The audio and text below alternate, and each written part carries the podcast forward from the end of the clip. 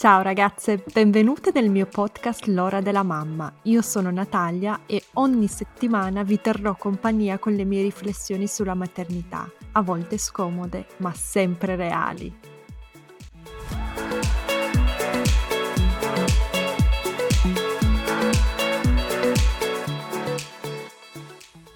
Ragazze, oggi vi parlerò di un libro che ho letto recentemente che mi ha lasciato letteralmente col fiato sospeso. Qualche settimana fa ho letto un articolo che parlava del romanzo La spinta della canadese Ashley Odren, con protagonista una neomamma alle prese con una bambina difficile da gestire e una vita che le sembrava a pezzi da quando è diventata madre. Ho subito pensato, maternità, mammificazione, sentimenti ambivalenti. Beh, questo romanzo è pane per i miei denti. Qualche clip dopo ero già sul sito ad acquistare il libro in formato elettronico. Non potevo perdermelo. Ho iniziato a leggerlo e ragazze, quanto mi sbagliavo. Non era solo una storia di mammificazione. La spinta è un vero capolavoro, un dramma psicologico che mi ha tenuto incollata alle sue pagine per tre giorni. Me lo ricordo perché era un freddo fine settimana di gennaio e ho passato ogni minuto libero chinata a leggerlo. Prima di parlarvi della trama e di cosa mi ha colpito così di questo romanzo, vi voglio solo dire questo. Se, come molte mamme, non avete mai tempo o l'energia di leggere, ma vi piacerebbe tanto, fidatevi di me, acquistate questo libro, non riuscirete più a staccarvene e vi assicuro che lo finirete e vi regalerete del tempo prezioso per voi stesse, una coccola che troppo spesso le mamme non si concedono. Blythe la protagonista del romanzo di Ashley Odrin rimarrà con me per molto tempo. La storia è raccontata quasi interamente in seconda persona da Blythe,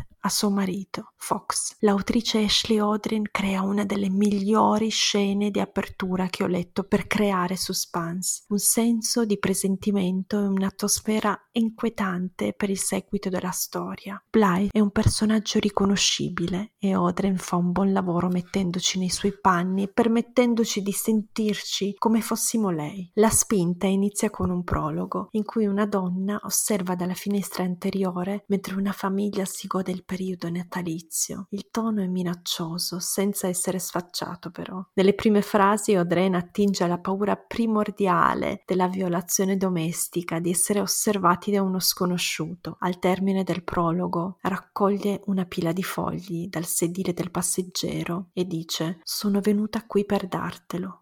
Questa è la mia versione della storia. Già dalle prime righe assistiamo a una classica scena da film di una famiglia felice, una madre affettuosa, dedita e sorridente, dei bambini contenti e un padre orgoglioso e presente. È così che deve essere una vera famiglia, grida il nostro inconscio collettivo. Se non fosse per quella voce narrante di un'altra donna che sente la necessità, il bisogno di raccontare la propria storia, di spiegare come anche lei ci ha creduto alla favola della famiglia felice, come anche lei sperava di essere una brava madre per tutti e per se stessa, ma come questa perfetta copertina non racconti tutta la storia, come spesso nella facciata di una famiglia felice si sacrifichi la voce della donna che ha sacrificato tutto per costruire sul proprio corpo questa famiglia al prezzo di una propria identità. La voce narrante è di Blythe il tu è Fox, suo marito. Blythe è un'aspirante scrittrice, Fox è un architetto di successo e la storia del loro primo decennio insieme è fatta di romanticismo e felice convivenza. Si conoscono all'università, si innamorano e i primi anni insieme sono un vero idillio amoroso. Blythe si sente rinascere, quasi dimentica il suo passato difficile e la sua famiglia disfunzionale. Fox è un bel ragazzo giovane, innamorato e promettente, ha la tipica superficie sincerità di una persona a cui la vita ha dato tutto, una bella famiglia, con una madre dedita, un amore sincero e un lavoro appagante. Fox vuole diventare padre e il suo entusiasmo, la sua certezza che Blythe sarà una madre meravigliosa sono così palpabili nelle prime pagine che se ne convince anche lei. Tutto cambia però quando decidono di mettere su famiglia, come spesso succede direi. Blythe è ansiosa per l'imminente maternità, ma determinata a spezzare il ciclo di indifferenza e abbandono che caratterizzava il suo rapporto con la sua di madre e prima ancora con sua nonna. Un giorno capirai, Blythe, le donne di questa famiglia, beh, siamo diverse. Le tornano spesso in mente queste parole della madre. Blythe ha un'infanzia traumatica e come è chiarito dalla narrazione apprendiamo che Cecilia, la madre di Blythe, e Etta, sua nonna, erano donne con problemi e le hanno lasciato poca fiducia nella sua capacità di essere una buona madre. L'unico esempio di buona educazione materna di Blythe viene dalla sua gentile vicina di casa, la signora Ellington. La madre di Blythe, Cecilia, è negligente e distante e sua nonna anche peggio. Riuscirà mai a rompere il ciclo, diventare lei stessa una buona madre con quelle terribili esperienze d'infanzia o ha un seme cattivo dentro di sé o con l'aiuto di Fox può diventare la madre che vorrebbe essere. La storia è raccontata dalla prospettiva di Blythe, intervallata dai retroscena sulla nonna Etta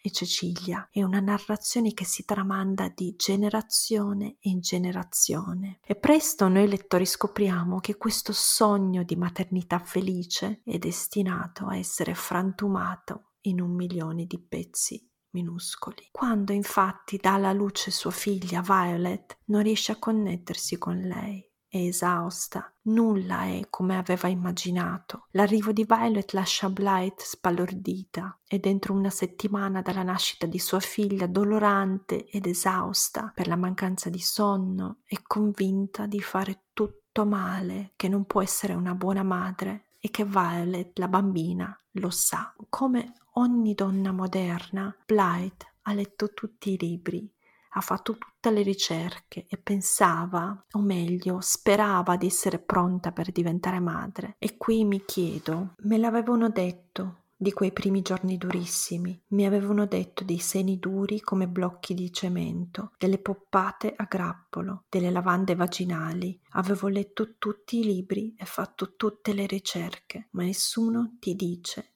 come ci si sente a svegliarsi dopo i 40 minuti di sonno, con il lenzuolo macchiato di sangue e il terrore di sapere cosa succede dopo. Mi sentivo come l'unica madre al mondo che non sarebbe sopravvissuta, l'unica che non si sarebbe ripresa dopo i punti di sutura dall'ano alla vagina, l'unica che non resisteva al dolore delle gengive neonate che aprono i capezzoli come rasoi, l'unica che non riusciva a far finta di tirare avanti con il cervello spappato spappolato dal debito di sonno, l'unica che guardava la figlioletta e pensava sparisci, ti prego. Beh, è un pezzo fortissimo questo, mi emoziona ogni volta che lo leggo. Penso che le madri, ma Spero che anche i padri troveranno qualcosa con cui relazionarsi nelle prime esperienze di maternità di Blythe, che si tratti di un pensiero fugace o di qualcosa di più profondo. Per me quelle prime settimane quei primi mesi con un neonato ora sono molto sfocati, ma ricordo la preoccupazione che non ti abbandona veramente mai sulla mia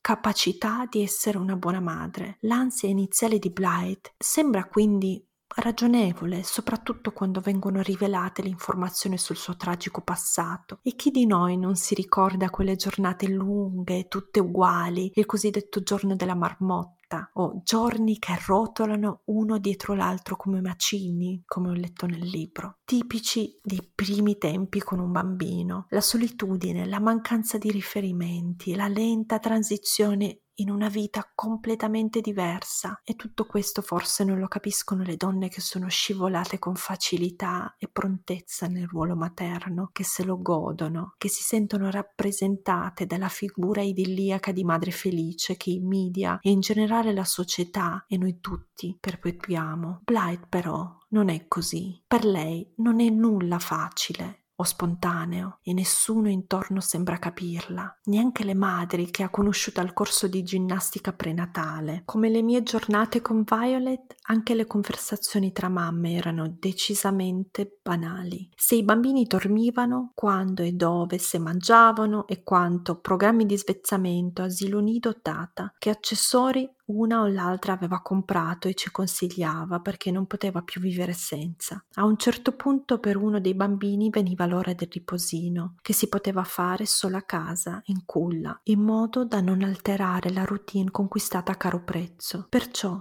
raccattavamo baracca e burattini e andavamo via. Qualche volta, mentre pagavamo il conto, io trovavo il coraggio di dire che cosa provavo veramente. La buttavo là, così, tipo esca. Però Certi giorni è dura, eh? Essere mamme, intendo. Beh, a volte sì, ma è la cosa più gratificante che si possa fare, no? E ne vale troppo la pena. Quando vedi questa faccetta al mattino, io le guardavo bene queste donne. Cercavo di smascherare le bugie, ma niente, mai una crepa, mai un passo falso. La protagonista vive e descrive i sentimenti contrastanti di cui mi sentite parlare spesso, la solitudine e la noia che molte neomamme provano, il cambiamento di routine, delle abitudini, la transizione e la trasformazione a cui una donna va incontro quando diventa madre. Blythe si sente difettosa, e mancante rispetto all'ideale di madre che è in testa lei e che le accolla la società, in particolare suo marito. La madre dedita e accomodante e grata per l'esperienza di maternità. Quando erano solo loro due, a lui interessava della sua felicità, delle cose che piacciono a lei e la rendono felice, come scrivere per esempio. Ora che erano entrambi genitori, gli importava solo che lei potesse assolvere i suoi doveri di madre e donna di casa, che fosse riposata per potersi dedicare alla figlia. Non la vedeva più come donna, ma solo la madre della sua bambina, una fornitrice di servizi. Sono davvero curiosa di sapere cosa penserete voi quando leggerete questo romanzo, ma per me è il racconto più crudo e sincero del diventare genitori, perché se guardiamo la versione del marito della storia ci sembra tutto giusto. Lui, padre di famiglia, lavora sodo per permettere a loro una vita piacevole, un architetto di successo che non fa mancare nulla alla moglie, quando è a casa è perfetto con la bambina, un padre modello insomma, che si sveglia, si veste, ha sempre un bell'aspetto aspetto e un buon profumo, corrisponde a tutte le aspettative che la società ha su di lui. Chi avrebbe il coraggio di farlo sentire difettoso o mancante? Blight. Lei trova le parole per spiegare che no, la sua vita non le piaceva, che le stava stretta, che invidiava il marito, che non ha dovuto cambiare nulla e la bambina ha solo arricchito la sua esistenza già piena, mentre ha tolto tutto a lei. Lei che non può più dedicarsi alla sua passione, che vive solo in funzione della figlia, che passa la giornata in tuta, si dimentica di farsi la doccia, pensa alle pappe e ai pannolini e non ha nessuna vita sociale degna di essere chiamata tale. E forse è anche un po' colpa di Fox, lui che indossa la sua maschera da uomo e padre modello a scapito dell'identità e della sua vita e della vita di sua moglie. Quando Violet ha sette mesi, Blythe trova un modo per uscire da questa routine. Dopo averla messa a dormire nel pomeriggio, si dedica alla scrittura per un po', solo che Violet dorme appena due ore e poi si sveglia cercando la madre. Blythe, tentata da questo spazio di libertà ritrovato, la lascia piangere nella culla e questo diventa la loro nuova routine pomeridiana. La bambina urla mentre la madre si mette le cuffie e continua a scrivere. A questo punto la nostra simpatia di lettori verso Blythe inizia a vacillare. Quando Fox torna dal lavoro un po' prima un pomeriggio e l'accoglie sul fatto fatto capisco e condivido la sua rabbia e la sua delusione nel vedere la figlia urlante nella culla e la madre che scrive al computer invece di dedicarsi alla bambina. Lei è colpevole, ha fatto una cosa disdicevole e imperdonabile, ma lui non è forse anche colpa sua che proietta le proprie fantasie sul ruolo materno della moglie, che le impone le sue aspettative su come dovrebbe essere una madre, senza considerare che una madre è una donna, una persona prima di essere una fornitrice di cura. Lui che non si è mai trovato a vivere in solitudine quelle giornate lunghe e tutte identiche, può davvero giudicarla. Lui sarebbe in grado di corrispondere alle aspettative della società in quanto padre se la società chiedesse ai padri lo stesso sacrificio, lo stesso annullamento che chiede alle madri? Sono tutte domande che mi sono fatta e faccio anche a voi, perché qui non c'è in ballo solo la storia di una famiglia, qui c'è la narrazione della famiglia che ci portiamo avanti, che ognuno di noi perpetua nel proprio circolo sociale, una narrazione che non sta più in piedi, che le donne moderne non possono più sopportare. Stiamo chiedendo troppo alle madri e le giudichiamo quando non corrispondono alle nostre eccessive richieste. Quanto potrà continuare così. Vi leggo un paragrafo emblematico. Blythe si azzarda a proporre al marito di mandare la bambina al nido. Ho accennato all'idea di mandare Violet al nido per qualche giorno alla settimana. Tu l'avevi detto subito, addirittura prima che nascesse, che l'idea del nido non ti piaceva. Tua madre aveva tirato sui figli a casa fino ai cinque anni, fino al momento di andare alle elementari, e volevi che per i tuoi fosse lo stesso. Io avevo convenuto, ciecamente, di tutto cuore. Volevo fare le cose che a tuo dire facevano le madri perfette. Ancora una volta vediamo l'imposizione crudele del mito della brava madre che antepone sempre e comunque il bene del figlio ai propri interessi e se qualcuno ha il coraggio di discostarsi da questo mito le viene immediatamente affibbiato l'appellativo di snaturata. Che madre sei? E Blight voleva disperatamente essere una brava madre e dimostrarlo a Fox. Ma c'è molto di più in questo romanzo, nel racconto di Blight e nella sua versione della storia storia c'è un segreto che è anche il suo più grande senso di colpa. Col passare del tempo qualcosa comincia a sembrare strano in Violet, la bambina, una freddezza, un silenzio calcolatore che Blight è l'unica a notare. C'è qualcosa che non va in Violet o è tutto nell'immaginazione di Blight. Violet è una bambina sociopatica o Blight si sta inventando tutto? Lei passa il suo tempo a cercare su internet i sintomi dei disturbi comportamentali e poi cancellare la ricerca per non farsi scoprire dal marito, perché ha troppa paura della sua reazione. Gli dice: Non potevo dirti la verità, che secondo me nostra figlia aveva qualcosa che non andava. Tu pensavi che il problema fossi io. Fox non è certo disposto ad accettare l'eventualità che Violet ha qualcosa che non va, qualcosa di sinistro e pericoloso in lei. L'autrice Ashley Odren capitalizza questa ambiguità e mentre la credibilità di Blight vacilla, la tensione si infittisce. L'incertezza è una caratteristica della trama è inquietante non sapere se ci si può fidare di Blight e l'alternativa, quella di crederle, è altrettanto, se non più, inquietante. Per cinque anni madre e figlia non riescono a relazionarsi in maniera positiva e solo quando nasce il loro figlio, Sam, che Blythe trova gioia nella maternità, si sente completamente diversa da quando dà alla luce suo figlio. Ora prova amore e connessione, tutti i suoi sentimenti materni prendono il sopravvento. Si sente madre, vive di quel ruolo e dell'esistenza di suo figlio. Si perde in questa identità tanto desiderata. Il suo bambino ha bisogno di lei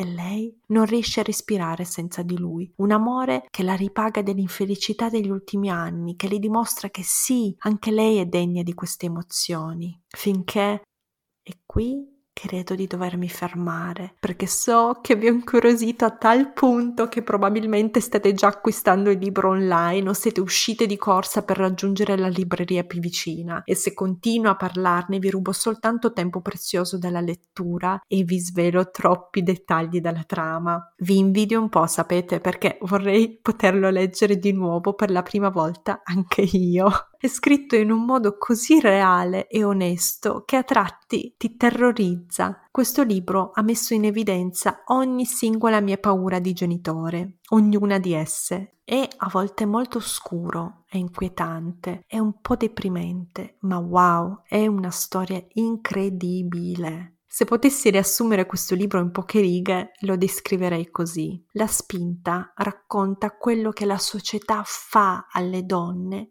quello che le donne fanno a loro stesse e come sono costantemente punite internamente ed esternamente. Questo libro è emotivamente drenante e compulsivamente leggibile. È uno dei libri più intensi e sorprendenti che ho letto da anni. Ero letteralmente dipendente dalla lettura, dal dolore di questa madre e dalle sue lotte facevo il tifo per Bly. Il mio cuore si spezzava ogni volta che lo faceva il suo, un dolore costante dall'inizio alla fine. Non è un libro felice, è brutalmente onesto e crudo, ti strappa il cuore, ti fa sentire il dolore di una madre che combatte i propri pensieri e le proprie preoccupazioni. Come dice ad un certo punto, il cuore di una madre si spezza in un milione di modi nella sua vita Ecco, è proprio così e la Audrey è riuscita a descrivere e farci sentire almeno mille modi in cui il cuore di una madre si spezza nella sua vita. Anche il titolo, La spinta, è brillante. Vorrei che lo teniate a mente mentre leggete la storia e il modo in cui si collega al racconto. Vi prometto, geniale. Grazie ancora alla Rizzoli per aver sponsorizzato questa puntata e avermi chiesto di recensire questo libro e farvelo conoscere. La spinta di Ashley Odren, tradotto in italiano da Isabella Zani, edito da Rizzoli. Assolutamente consigliato. Vi aspetto sul mio Instagram per parlarne. Taggate me e la Rizzoli quando lo leggerete passate a lasciare le vostre impressioni nell'articolo dedicato a questo podcast, a cui vi lascio il link nella descrizione dell'episodio. Grazie mille ragazze e a presto. Wow, siete arrivate fin qui! Spero che questa puntata vi sia piaciuta e aspetto i vostri feedback. Potete scrivermi su Instagram o mandarmi un'email. Tutte le info sono nella descrizione. Non vedo l'ora di sentire cosa ne pensate. Ricordatevi di schiacciare il tasto segui in modo da non perdervi le puntate future. A presto e grazie!